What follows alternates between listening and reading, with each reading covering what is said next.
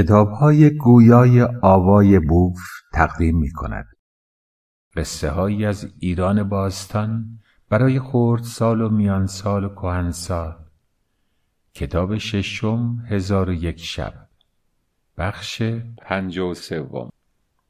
سلام بر دوستان خوبم. امیدوارم خوب و تندرست باشید. به نظر شما یا امکان داره که یک چیز خوب رو بد جلوه داد؟ یعنی فرض کنید خزانه همام یا خزینه به قول عوام هموم رو براتون گفتم که بعضیا می‌گفتن دیگه آخر یک سال چون سال به سال عوض می‌شد آبش آخر یک سال فقط آب نیست ادرار همش. چون همه می‌رفتن ادرار می‌کردن توی خزینه. متاسفانه. بعضی هم می اومدن اونجا خب غسل می‌کردن. بعضی شپششون می آوردن تراخم می آوردن کچلی می آوردن کوری می آوردن تمام اینا قاطی می شد با هم و آخر سال گندابه ای در واقع محل و وسیله نظافت مردم بود. حالا فرض کنید دوش رو بیارن البته وقتی دوش رو آوردن بسیاری مخالفت کردن که این غسل نمیشه باش کرد چنین و چنان نمیشه ولی نهایتا جا افتاد همه هم باش غسل کردن اما لوله کشی آب در زمان قاجار حکام قاجار که فقط به فکر فامیل ها و خود و جیب و خوشگذرونی و عیاشی خودشون بودند و فامیلشون کاری به وضع مردم نداشتند.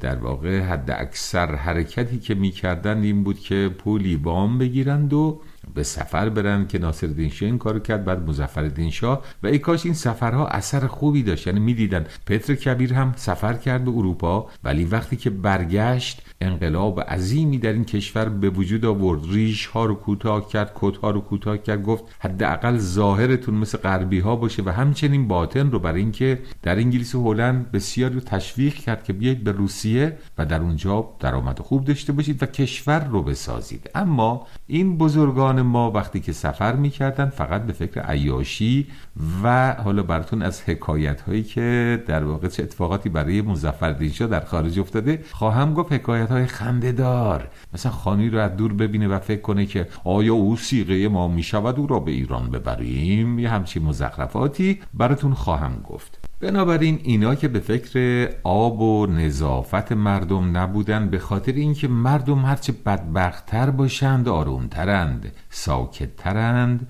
و میشه بهتر برشون حکومت کرد. اما هرچه مرفهشون کنی احتمال داره چون طبقه متوسط معمولا طبقه این که اگه به وجود بیاد ممکنه انقلاب کنند تغییر ایجاد کنند به خاطر همین قاجار مانع از رشد طبقه متوسط می شدند یه اعیان و اشرافی داشتن که همشون نوکرهای منتخب خودشون بودن آدمای بی شخصیت و گروه عوام و مردم و رعیت که در واقع در فقر و فاقه و بدبختی زندگی می کردند همومشون هم اونطور بود که گفتم و اما آب شربشون. آب شربشون از توی جویها می اومد و این مسئله حتی تا زمان بعد از رضاشاه ادامه داشت چون رضاشاه از سال 1306 شروع کرد به اینکه طرحی رو ریختن برای اینکه آب کرج رو به تهران منتقل کنند و از اون آب لوله کشی به وجود بیارند و به مردم آب پاکیزه برسونند. اما این طرح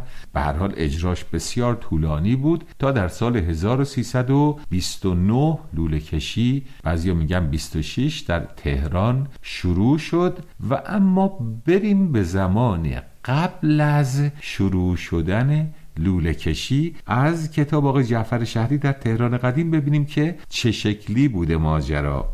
برای اینکه بخش کوتاهتری از این کتاب رو براتون بخونم توضیح میدم که جوی آب بوده جلو هر خونه راه داشته هر خونه یه آبنبار داشته و آب رو هدایت می‌کردن داخل آبنبار و دعواهای زیادی هم بین همسایه ها می‌شد. برای اینکه هر کدوم سعی می‌کردند با میر آب میراب در واقع کسی بود که این آب رو تقسیم می‌کرد باهاش باج بهش بدن باش کنار بیان لطف کنه محبت کنه وقت خوبی آب رو بده. خلاصه گرفتن آب ماجرایی بوده و اما تحت عنوان مناظر آبگیری آقای جعفر شهری میگه که با این همه بقای آبگیری شب از مناظر دیدنی و تأثرانگیز بود که یکی بعد از ساعتها انتظار که آب به جلو خانه او برسد کهنه راه آبش را کشیده تا قفلت کرده بود. صاحب خانه بعدی گل و لجن و کهن کاغذ به راه آبش تپانده آب را روانه خانه خود می نمود و دیگری با چند زحمت آب را از کوچه های بالا و راه های دور سرازیر کرده برای خانه خودش آورده و خانه جلوتر که حق تقدم داشت و طبق قانون عرف ابتدا آب حق او بود توپی سوراخ راهابش را کشیده تمام آب را تصاحب کرده داخل راهاب خود می نمود یکی کمین کرده آب بالاتری را دزدیده پایینتری از او دزدیده بود و آن یک پول داد از میراب خریده. سایرین خبر شده بر آن هجوم برده. هر یک قسمتی از آن را صاحب شده. بر سر آن به جان هم افتاده. جنگ مغلوبه می گردید و ناگوارترین احوال زمانی بود که یکی با تمام منازعه مجادله نسبتا آب زلالی در ته جو دیده آن را به حوز آبنبار میفرستاد و فردای آن بود بوی عفونت آن تمام خانه را پر ساخت. معلوم می گردید که آب مزبور آب تخلیه آبنبار یا مبالی بوده. مبالی یعنی چای توالت. مبالی بوده که چنان که سابقا ذکرش گذشت کوچه بالاتری برای تخلیه آن وقت را برای فرار از چنگ معمور و اعتراض مردم برگزیده است. که تخلیه آن قوز بالا قوز و سربار گرفتاری های دیگرش کردیده. اهل خانه به کشیدن و بیرون ریختن آن بپردازند یا ناچار اگر آب محل قطع شده بود آن را جهت ظرفشویی و رخشویی و مسترا و مثال آن گذارده آب آشامیدنی را تا دفعه دیگر کوزه کوزه یا با التماس و تمنا و با رعایت دقایق آن که صبح زود و تنگ غروب و اول هفته و اول ماه نباشد که در این ایام برای خانه آب بده شعامت داشت و خبر رنج و خطر سلامت اهل خانه را می‌داد. تأمین نماید. بنابراین بنده خدایی که آب لجن یا توالت چاه توالت خونه بالاتری جاری شده بود تو آب انبارش باید این رو تمیز می‌کرد و دور میره که کار بسیار دشواری بوده. اضافه بر این تو همون آبی هم که می اومده باز گاه نجاست و مدفوع مشاهده می شده و میراب در اینجا دیگه میرغضب بوده به خاطر این کتاب بهش پول کافی و نهار و شام و به هر حال چرب کردن سبیلش اگر میسر نمی‌شد آب به کسی نمی‌داد یا حقش رو میذاش که پایمال بشه. خب وضعیت آب در تهران این بوده شهرستان ها که بماند. حالا شما فرض کنید که لوله کشی انجام شده و آب پاکیزه به خونه ها جاری شده. اولین سوالم این بود از شما. آیا میشه یک کار خوب رو بد و زشت جلوه داد؟ حالا ببینید آقای دکتر پاپولی که ازشون از بعضی از قسمت های کتابشون تعریف کردیم ایشون چه میفرما قرنها مردم بی آب برای آوردن آب به خانه همسایه ها یا آبنبار می رفتند. کمبود آب خود یک عامل ارتباط اجتماعی بود. خانوادهایی که صدها سال در خانههایشان را باز گذاشته بودند تا همسایه ها بی آب نباشند حالا در خانه هایشان را بستند. در یزد و شهرهایی مثل یزد صدها سال سکوی آبنبار یک مکان اجتماعی بود. محل مناسبی برای حال و احوال خبرگیری و خبررسانی بود. آبنبار محل تأمین آب یک مکان اجتماعی محل تماس مردم با هم بود. چه دختر و پسرهایی که پای شیر آب انبار قرار ازدواج با هم گذاشتند. چه نوجوانانی که در راه پله های طولانی آبنبارهای عمیق اولین تجربه های جوانی را امتحان کردند. و ایشون در مورد حمام هم در همون صفحه کتاب خودشون اضافه می کنند ساخت حمام داخل خانه یعنی تعطیلی حمام عمومی. در طول قرنها حمام عمومی یکی از مهمترین و پایعی ترین مکانهای اجتماعی محله بوده. جمع شدن حمام های عمومی یعنی جمع شدن یکی از عمده ترین مکانهای اجتماعی که در طول اعثار در اختیار مردم بوده است. اطلاعات زیادی در حمام ها بین مردم رد و بدل می شد چه معاملاتی که در حمام انجام می یافت چه قرار مدارهای ازدواج که در حمام بین پدر و داماد و پدر عروس یا مادر داماد و عروس گذاشته می شد پدر زن برای اولین بار داماد خود را لخت در حمام می‌دید. مادر شوهر عروس خود را در حمام میپسندید. هرچه حمام عمومی جای حرف و حدیث های اجتماعی بود حمام دوش و نمره حمام توی خانه کنج دنج جوانها شد. دوستان خوبم نقل از این دو کتاب کمی طولانی شد ولی برای من و برای شما قطعا جالب خواهد بود که ببینید چطور میشه یک چیز جالب و زیبا رو خراب کرد. اون هم توسط کسی که ادعا می‌کنه در سربان تحصیل کرد. من فردی نمی‌خوام انتقاد کنم. به هر حال ایشون حق دارن نظراتشون رو بگند و ما هم حق داریم نظرات خودمون رو داشته باشیم.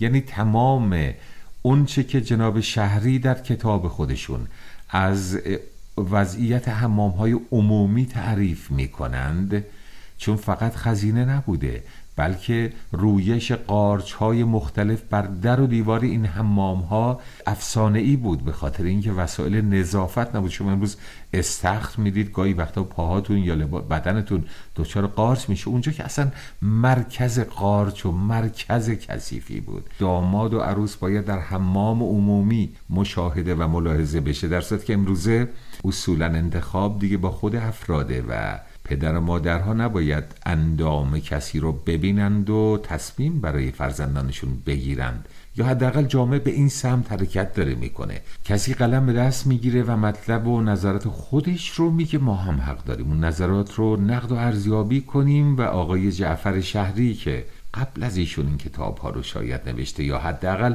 از کسانی که قبل از چون آقای شهری بسیاری از خاطراتی که نوشته از پدر خودش شنیده. مال خود ایشون نیست. علا رقم این اون پدر گویا روشن اندیشتر بوده تا کسان دیگر. بگذاریم بریم سراغ قصه. ما ابریزه رو در حالی رها کردیم. ابریزه دختر پادشاه هردوب که مسیحی بود. عاشق شرکان پسر نعمان شد و اومد به این کشور اسلامی در بغداد و نعمان پدر شرکان تجاوز کرد بهش.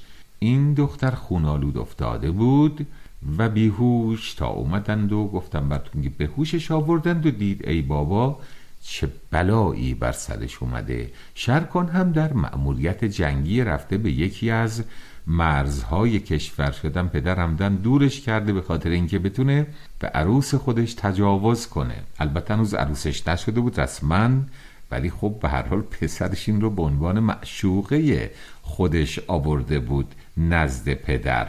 مرجان کنیز ابریزه همراه و همدل بود باهاش اما کاری نمی‌تونستن بکنن به خاطر اینکه امکان فرار از اون قصر و سرزمین جناب نعمان وجود نداشت و در اثر همون همبستری این دختر خانم ابریزه آبستن شده بود و بچه ای در شکم داشت که هر روز بیشتر داشت رشد می کرد و نمی‌دونست با این ننگی که این جناب نعمان که علا رغم داشتن 360 زن از عروس خودش هم نگذشته بود چه باید بکنه و اگر پدرش که پادشاهی مسیحی بود این مسئله رو بفهمه چه مشکلاتی پیش خواهد آمد؟ بچه بزرگ شد و بزرگ و بزرگتر و تقریبا اواخر هشت ماه بود و نزدیک به دنیا اومدن بچه که روزی نعمان رفت به شکار و از شهر دور شد. شرکان هم همچنان در مأموریت بود. ابریزه با مرجانه صحبت کرد و گفت هیچ راه گریزی جز این که من از اینجا فرار کنم و برم پیش پدرم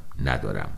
پدرم ممکنه بسیار ناراحت باشه ولی به هر حال منو خواهد بخشید و می‌دونه که من به اختیار تسلیم این مرد دیو سیرت نشده ام مرجانه هم موافقت کرد و گفت با تو موافقم که اگر این کار رو بکنیم بهترین کاره و من تا جان در بدن دارم در با تو همراه خواهم بود و به تو کمک خواهم کرد. اما دو بانو اگر بخواهیم از بغداد تا هر دوب سفر کنیم مشکلاتی در راه خواهیم داشت و امکان پذیر نیست باید حداقل یک نفر غلام باشه که از ما حمایت کنه و در کنار ما باشه.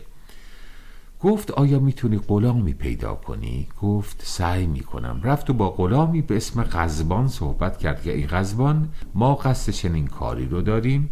آیا تو حاضری با ما همراهی کنی و اگر چنین کنی و ما به هر دو برسیم ملکه تو رو از هر نیازی بی نیاز خواهد کرد و انقدر ثروت به تو خواهد داد که تا عمر داری در اونجا خوب زندگی کنی. قزبان موافقت کرد اما نقشه ای داشت. نقشه ای پنهان داشت و موافقت کرد.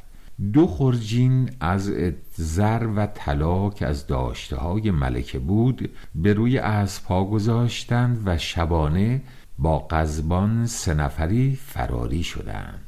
رفتند و در مسیر همچنان میتاختند و جناب قزبان نگاه می‌کرد به این ملکه و زیباییش اون رو سحر کرده علا رقم اینکه آبستن بود. زیباییشون رو سحر کرده بود و دلش می‌خواست که با ملکه رابطه داشته باشه. و در عین حال نقشش این بود که این رابطه رو داشته باشه اگر ممکن شد و در عین حال جواهراتی رو که این دو بانو همراه دارند برداره و فرار کنه. رفتن تا جایی که حدود یک روز مانده بود به مرز هردوب برسند. ابریزه ملکه مسیحی احساس کرد که گرفتار درد شکم شده و احتمالا بچه می‌خواد متولد بشه.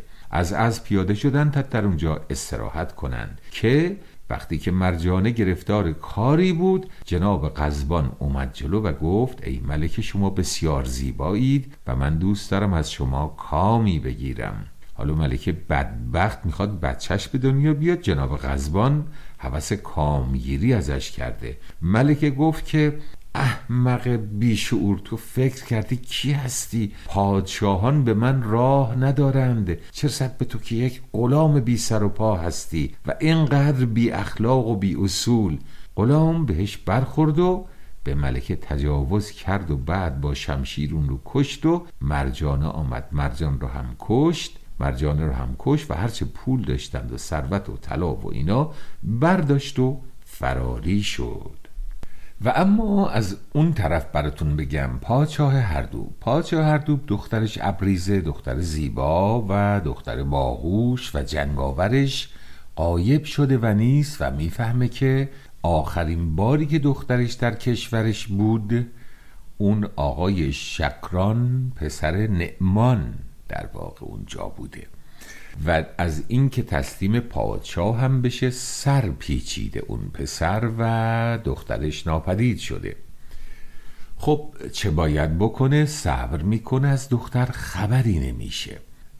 اشتباهی که کسی که قصه رو سرهم کرده یا تغییر داده از اونچه که اصلش بوده به شکل عربی خودش اینه که پادشاه اردوب هم چند از کنیزهایی رو که از اون چهل کنیزی که دستگیر کردن از راهزنها و راهزنهای دریایی و دزدان دریایی چهل تا بود که تعدادشو برای خودش برداشت و چند تا هدیه فرستاد برای نعمان که توی اونها صفیه توی اونها بود. اشتباهی که کرده اینه که مسیحی یا حرم سرا و کنیزبازی نداشتند.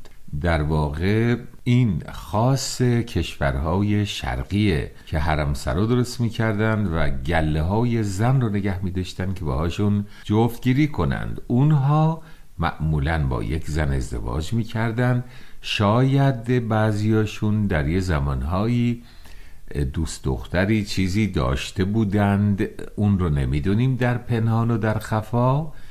ام یا معشوقه ای اما اینکه رسما بیان چندین زن بگیرند و حرمسرا تشکیل بدن نه همچین چیزی حتی قبل از مسیحیت نبوده در غرب. به هر حال با توجه به شناختی که پادشاه هردوب از وضعیت جناب نعمان و چگونگی حکومت و زنداری و گلداری و حرم سرا تشکیل دادن در این قسمت از دنیا داشته نگران دخترش میشه به خصوص که هیچ خبری از دخترش نمیاد. به خاطر همین لشکر رو برمیداره و حرکت می‌کنه. بیاد به سمت بغداد که نشونی از دخترش بگیره و اتفاقا توی راه می‌رسه به دخترش. اما متاسفانه به جسد دخترش و مرجانه. بسیار غمگین میشه گریه می‌کنند و شیون و حالا به سبک خودشون. هر قومی سبک خود خود رو برای عزاداری و سوگواری دارند و تابوت پاکیزه میارند و دختر رو در اون می‌گذارند و برمیگردند به هر دو. خودتون می‌تونید مجسم کنی که وقتی پادشاهی دختر و شاهزاده رو در کام مرگ این چنین ناجوان مردانه ببینه چه حالی؟ داره و مردم چه حالی از حال پادشاه خوب خودشون دارن. و اما چه انتقامی باید گرفت در اندیشه بود پادشاه هردوب که باید انتقام گرفت از این نعمان کثیف؟ خانم ذات و دواهی مادر پادشاه هردوب بود. حالا جالبه پادشاه هردوب کشور مسیحی که رومی هم حرف می‌زنن وقتی خانم آواز می‌خونه آواز رومی می‌خونه عربی هم بلده. اسمش ذات و دواهی یعنی عربیه. به هر حال گفت ای فرزند انتقام با شمشیر نه. انتقام بهتری رو من تدبیر کردم. گفت اون انتقام چیه مادر؟ گفت دختران زیبای زیادی رو بخواه که جمع کنند و سپس معلمانی که به اونها درس بدند و در عین حال به روش مردم مسلمون به اونها درس بدن و تمام آین و مناسک یک زن مسلمون رو به اونها بیاموزند تا برات بگم. پادشاه چنین کرد. دستور داد دختران زیبایی رو گرد آوردند و معلم خاص که به علوم مسلمون آگاه باشند و اونها رو ندا داد که من هرچه بخواهید بهتون میدم باید این دختران رو آنطور که ما می‌خوایم آموزش بدید و آموزش دادن. و اما برگردیم به بغداد که در اونجا چی میگذره. پادشاه بعد از اینکه یعنی جناب نعمان بعد از اینکه از شکار برگشت در جستجوی ملکه بود که این ابریز خانم کجاست که باز هم دستی به سر و گوشش شاید بکشه و دید نیست و مرجانه هم نیست. بسیار عصبانی شد. داد و بیداد به اطرافیان که این چه مملکتی است من دارم. اگر قرار بشه هر کس از قصر من بتونه فرار کنه و از مملکت من خارج شد که اصلا من دیگه پادشاه نیستم.